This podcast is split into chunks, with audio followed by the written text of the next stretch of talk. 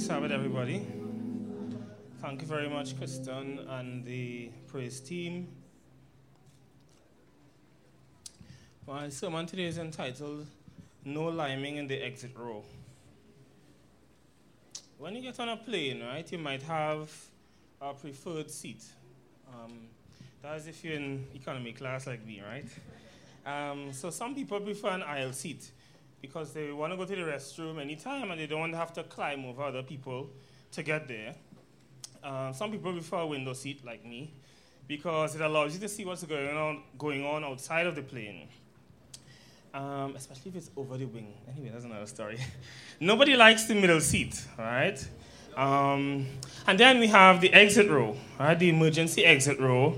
It has the advantage of increased legroom but as a drawback, the seat cannot recline. Right?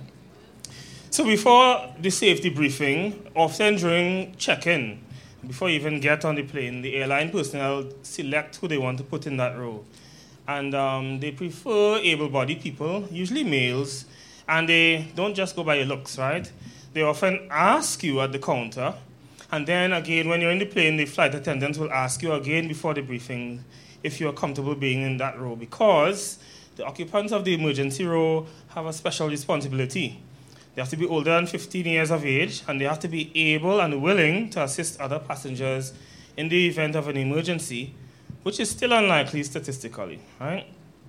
So while other passengers might ignore the safety briefing, passengers in the emergency row are asked to read the safety card so that they understand how to open the emergency doors in case of an emergency and clear the way for other passengers to leave and even assist if the flight attendants are not capable. All right, and sometimes the flight attendants tell them this directly as well. So not just read the card, but they tell them how to open the door. So if you are Seventh-day Adventist, you have been asked by God to sit in the emergency row. But this emergency is coming. It's not a possibility. It's, it's, it will happen, all right? It is not unlikely. It is certain. And if you are willing, then you have a responsibility to clear the emergency exit so that other people are able to pass. So today I want to speak about the realness of the emergency and more importantly of how we are to clear the exit and open the emergency doors. Okay, let us pray.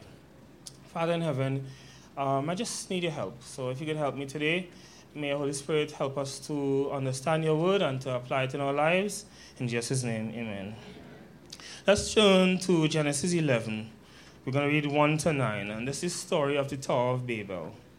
Genesis chapter 11, verse 1 to 9. So I will read and you will, you will just follow along, right? Genesis 11, 1 to 9.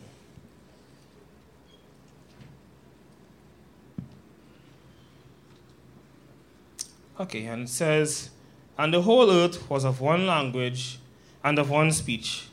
And it came to pass as they journeyed from the east that they found a plain in the land of Shinar, and they dwelt there.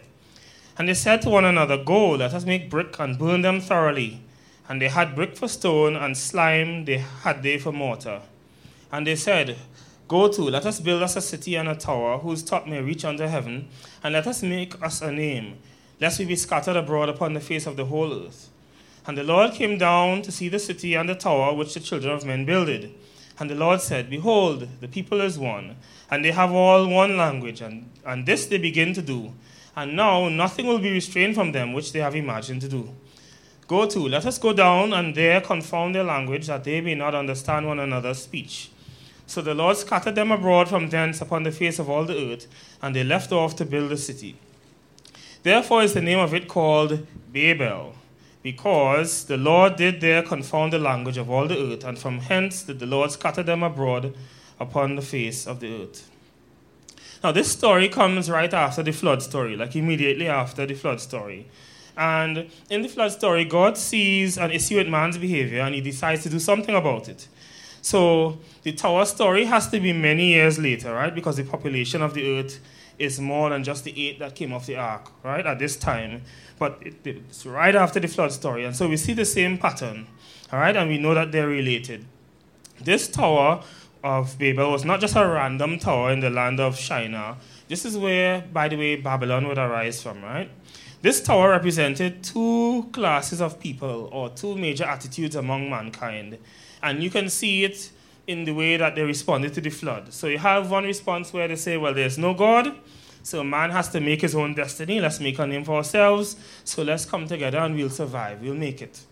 And in the other one, in the other attitude, there is a God, but we, mankind, will go up to meet him. So we, we too can reach where God is if we just pull together. All right, so that's the attitude coming out of the Tower of Babel. But the result is the same from both, right? What starts out as an ambitious project, um, project to be like God or to be in God's place, and I want you to watch the pattern, results in an utter failure as God steps into his rightful place.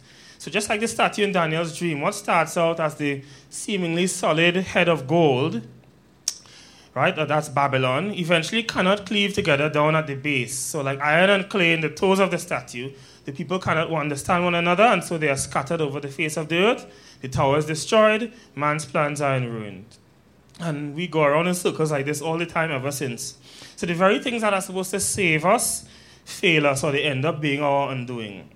There's a rise in technology. If you I think it's verse 3, they said, um, they, basically what it said there is that instead of using stones to build, now they use bricks. They have bricks now and we have mortar um, which was tar in, in those days, right? So now this will be the ticket to a good life, right? And um, of course, we fail and things fall apart. And so we do this over and over again. So one author, Paul Kingsnorth, has this to say about the story of progress. That's the story we tell ourselves, right? He says, What we say is this it is possible through human ingenuity to create a utopia.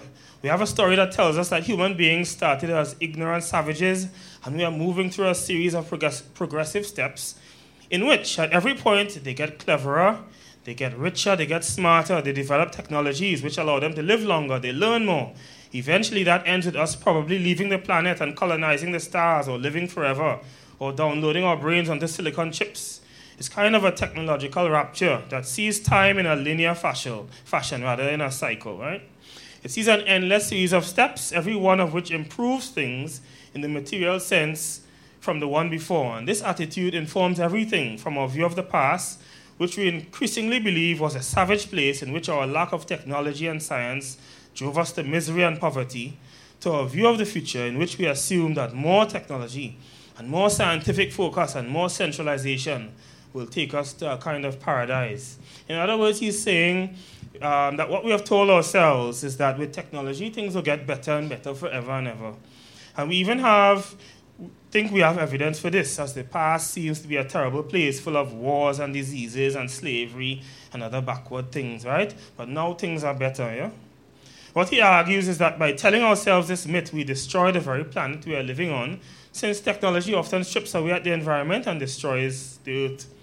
But more than technology, as we see in the Bible, the very sinful nature of man intervenes to mess up our march to glory, or what we think is glory.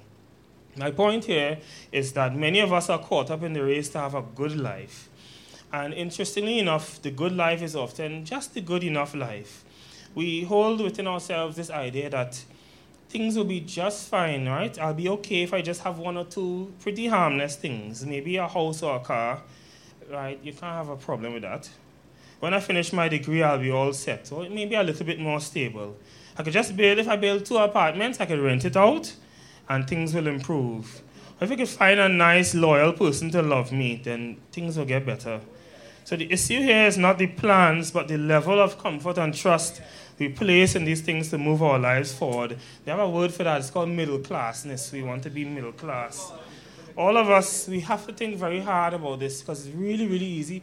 Me too. You think it's very easy to sort of put comfort in achieving things that will make you just, I'll be a little better now. I don't have to worry, right? So you're back in the plane and you remember that your odds of dying in a motor vehicle accident are 1 in 78 over a lifetime, while the odds of dying in a plane crash are 1 in 7,178 over a lifetime. So what's the big fuss?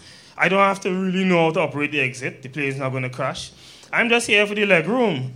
This is not proper emergency road thinking.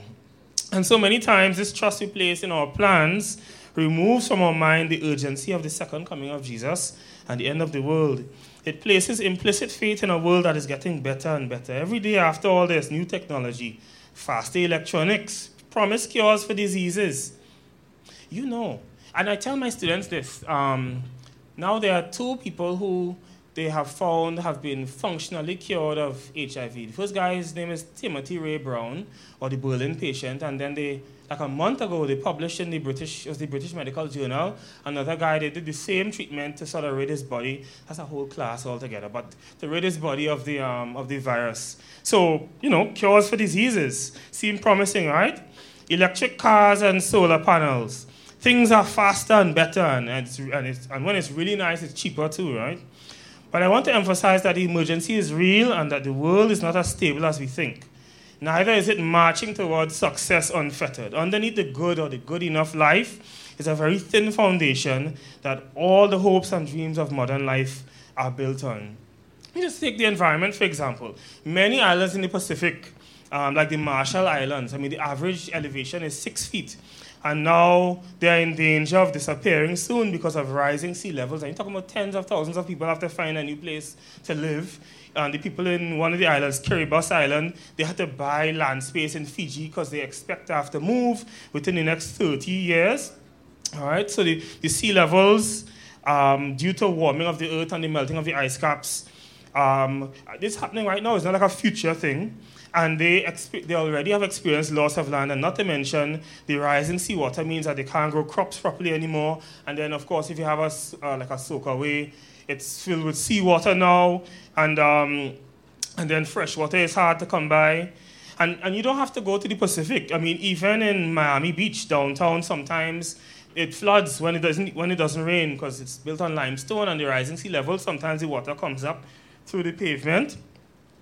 Um, and these are the only the effects that we can see with our eyes. Now, not to mention that because the temperature of the ocean is rising, that means that um, this affects entire economies that are based on fishing. And all of this is driven by our desire to get better. We make, we do things and we produce more carbon dioxide, so our progress is bringing us down.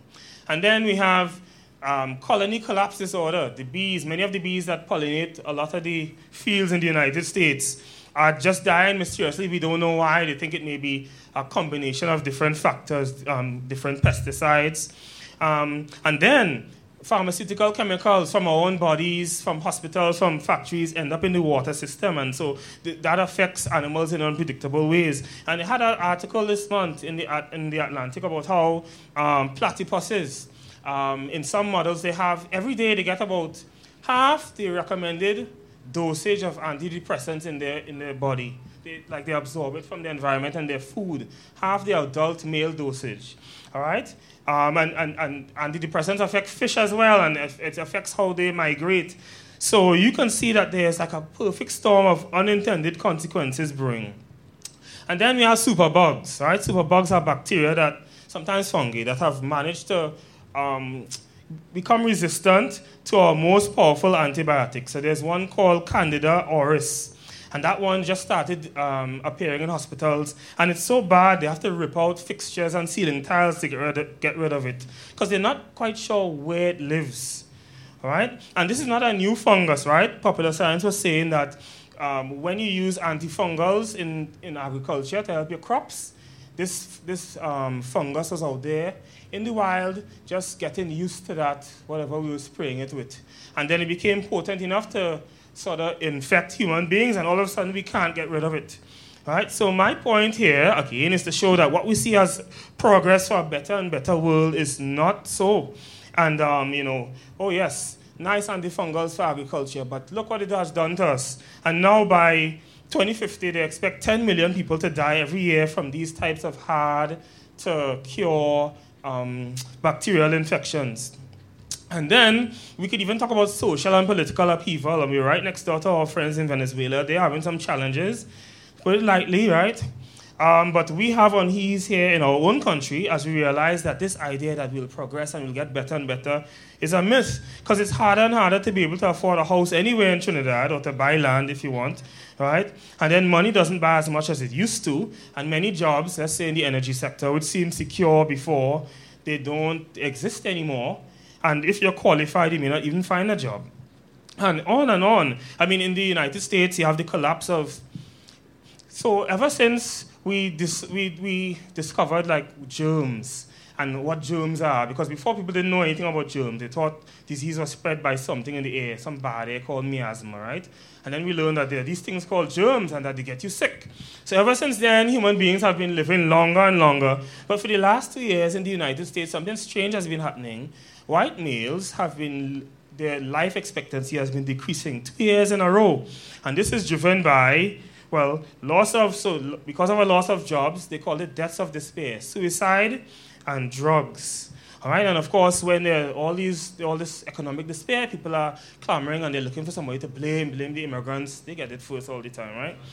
And then, even though American incomes have risen only 5% since 1960, rents have risen 61%.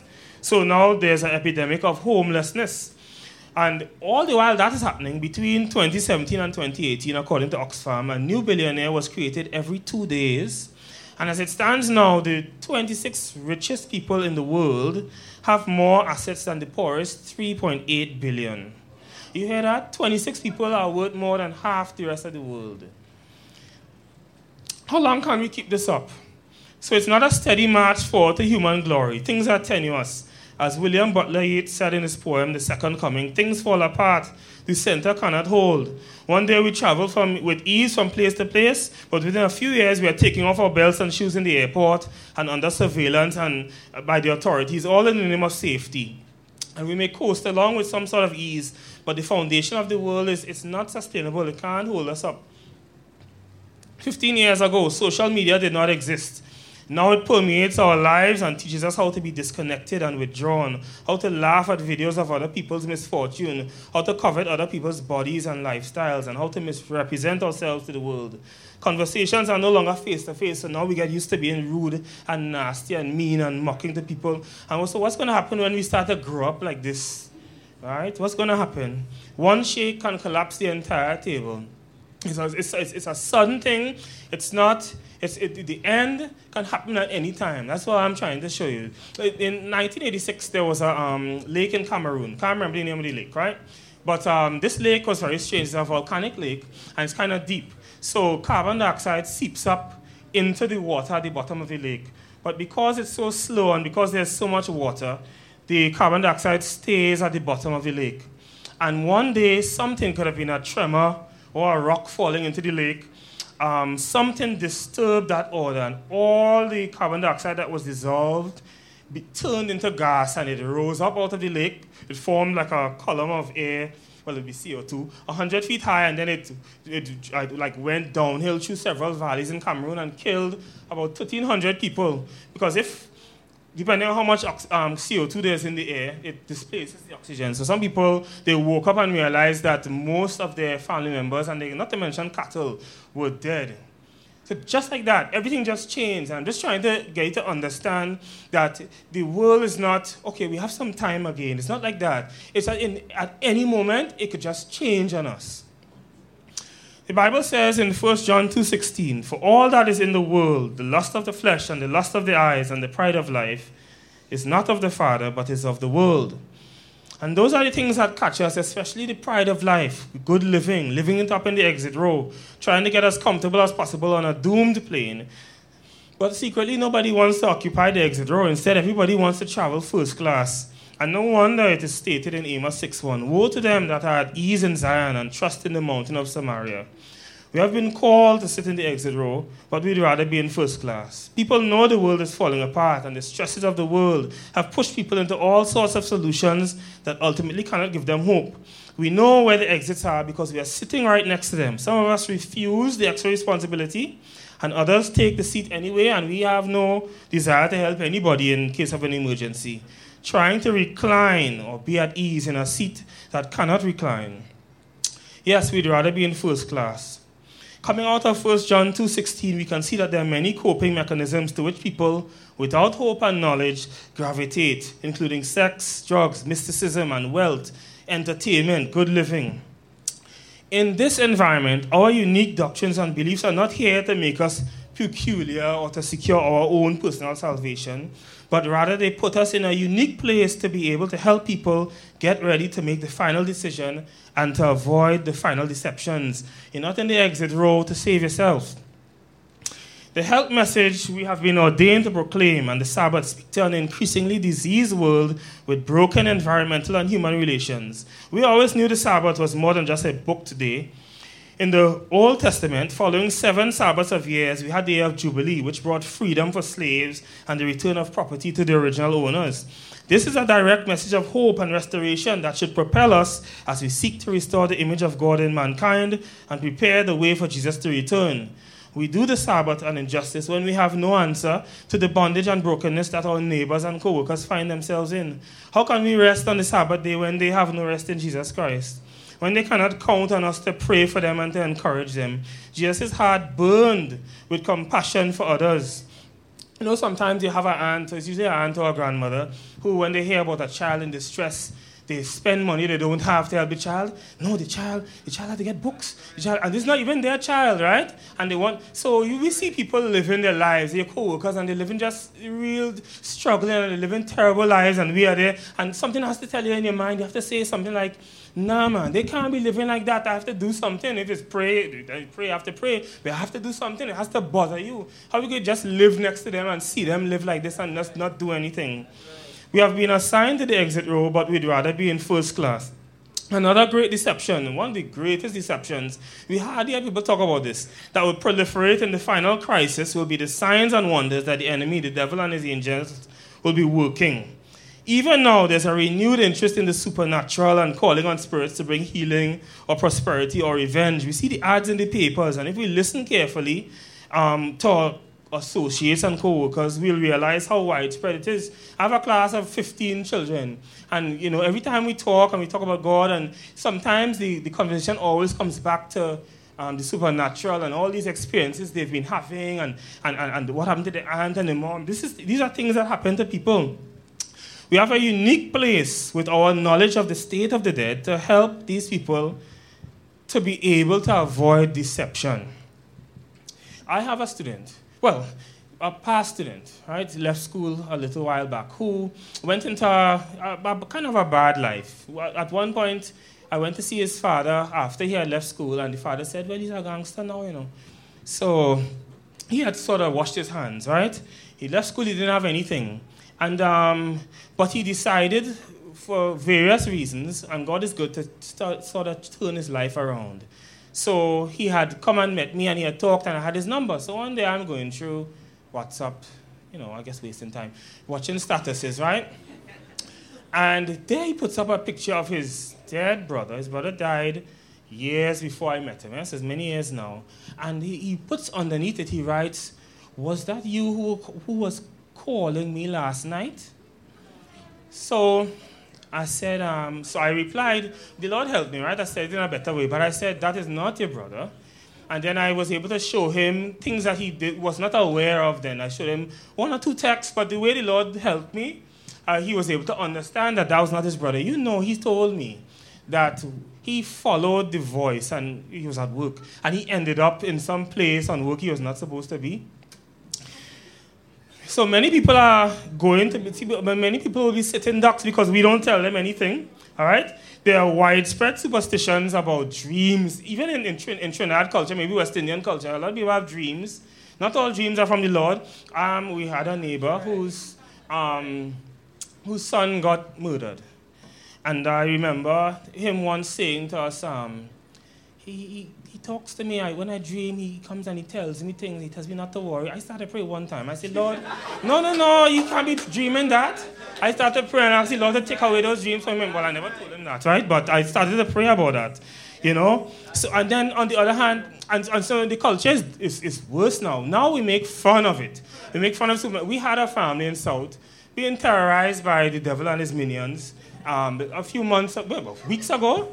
And that was all over social media. People are laughing. And guess who lined up to provide solutions for the people? Every charlatan and witch doctor in the, in the country was lining up behind. So this one wanted to go and perform that ritual and that ritual. So you realize that the place is falling apart. And who is offering solutions? Romans 8, 18 to 25 says in part, I'm going to read from the Phillips version. It says, in my opinion, whatever we may have to go through now is less than nothing compared with the magnificent future God has planned for us. The whole creation is on tiptoe to see the wonderful sight of the sons of God coming into their own. The world of creation cannot as yet see reality, not because it chooses to be blind, but because in God's purpose it has been so limited. Yet it has been given hope. And the hope is that in the end, the whole of created life will be rescued from the tyranny of change and decay and have its share in that magnificent liberty which can only belong to the children of God. It is plain to anyone with eyes to see that at the present time, all created life groans in a sort of universal travail. So people are looking for hope. The world is creaking, it's falling apart. People are looking for hope, and there are real consequences for the ignorance, for the ignorance that they live in. So you cannot be in the exit row for your own comfort and your own safety. The Bible is not primarily a book about how you can save yourself and your family from destruction. That's not even the main point of the Bible. The main point of the Bible is to reveal the character of God and to provide evidence of his trustworthiness. Furthermore, it reveals his intentions to reconcile the entire universe to himself and to heal it of the effects of sin. So now, God has invited us to be a part of this project to help recreate and to restore the image of God in man. And we have to keep that in mind. It's a big project we're on. You know, God has a mission and He's asking, Are you coming or are you not coming? And we have to decide if we want to be on that. It is through that mission. When we embark on that mission with God, that is how we are saved. So it's not about, um, I have this for myself and well, the rest of them, well, hard luck. It's not about that. We are saved through working with God to help restore the world. The last message of mercy to be given to the world is a revelation of his character of love. The children of God are to manifest his glory in their own life and character. They are to reveal what the grace of God has done for them. That's Christ's object lesson, page 415 to 16. The exit row, therefore, is not a place to hang out or lime, as it were. The flight attendant asks, ask, if you are seated next to an emergency exit, please read carefully the special instruction card located by your seat. You do not, if you do not wish to perform the functions described in the event of an emergency, please ask a flight attendant to reseat you. Hear the word of the Lord. Ezekiel 33, 7 to 9 says, So you, O son of man, I have set you a watchman unto the house of Israel. Therefore, you shall hear the word from my mouth and warn them from me. When I say unto the wicked, O wicked man, you shall surely die. If you does not speak to warn the wicked from his way, that wicked man shall die in his iniquity, but his blood will I require at your hand. Nevertheless, if you warn the wicked of his way to turn from it, if he do not turn from his way, he shall die in his iniquity, but you have delivered your soul. You have been chosen to sit next to the emergency exit. In fact, you are in the aisle, but your heart is in first class where you'd rather be. Remember Jonah? Jonah was sleeping in first class while the ship was tossing to and fro, right, heading to shipwreck. Sitting next to an emergency exit, but not reading the special instructions card, the Bible, not knowing and not caring to know what the passengers on board need to do to escape the wreck alive or to tell them. Now is no time to be wishing to be in first class. Unless you and I relay the instructions, we and the passengers will all perish when the plane gets wrecked. Our journey through life from day to day, whether at home or at school or at work or at play, is God's call to sit next to the emergency exit. Not for liming, not to be at ease, hence the reason the seat can't recline, but for reading the instructions, for performing the functions described in the card in the Bible, not for sitting and wishing we were in first class. We have heard the message. You have been reminded that you have been selected. The plane is headed for a crash landing and you have been placed in the exit for such a time as this. You have the special instructions in the Bible and the ministry of the Spirit of prophecy. I hope that each of us is willing and able to perform the functions described in the event of this emergency. Happy Sabbath.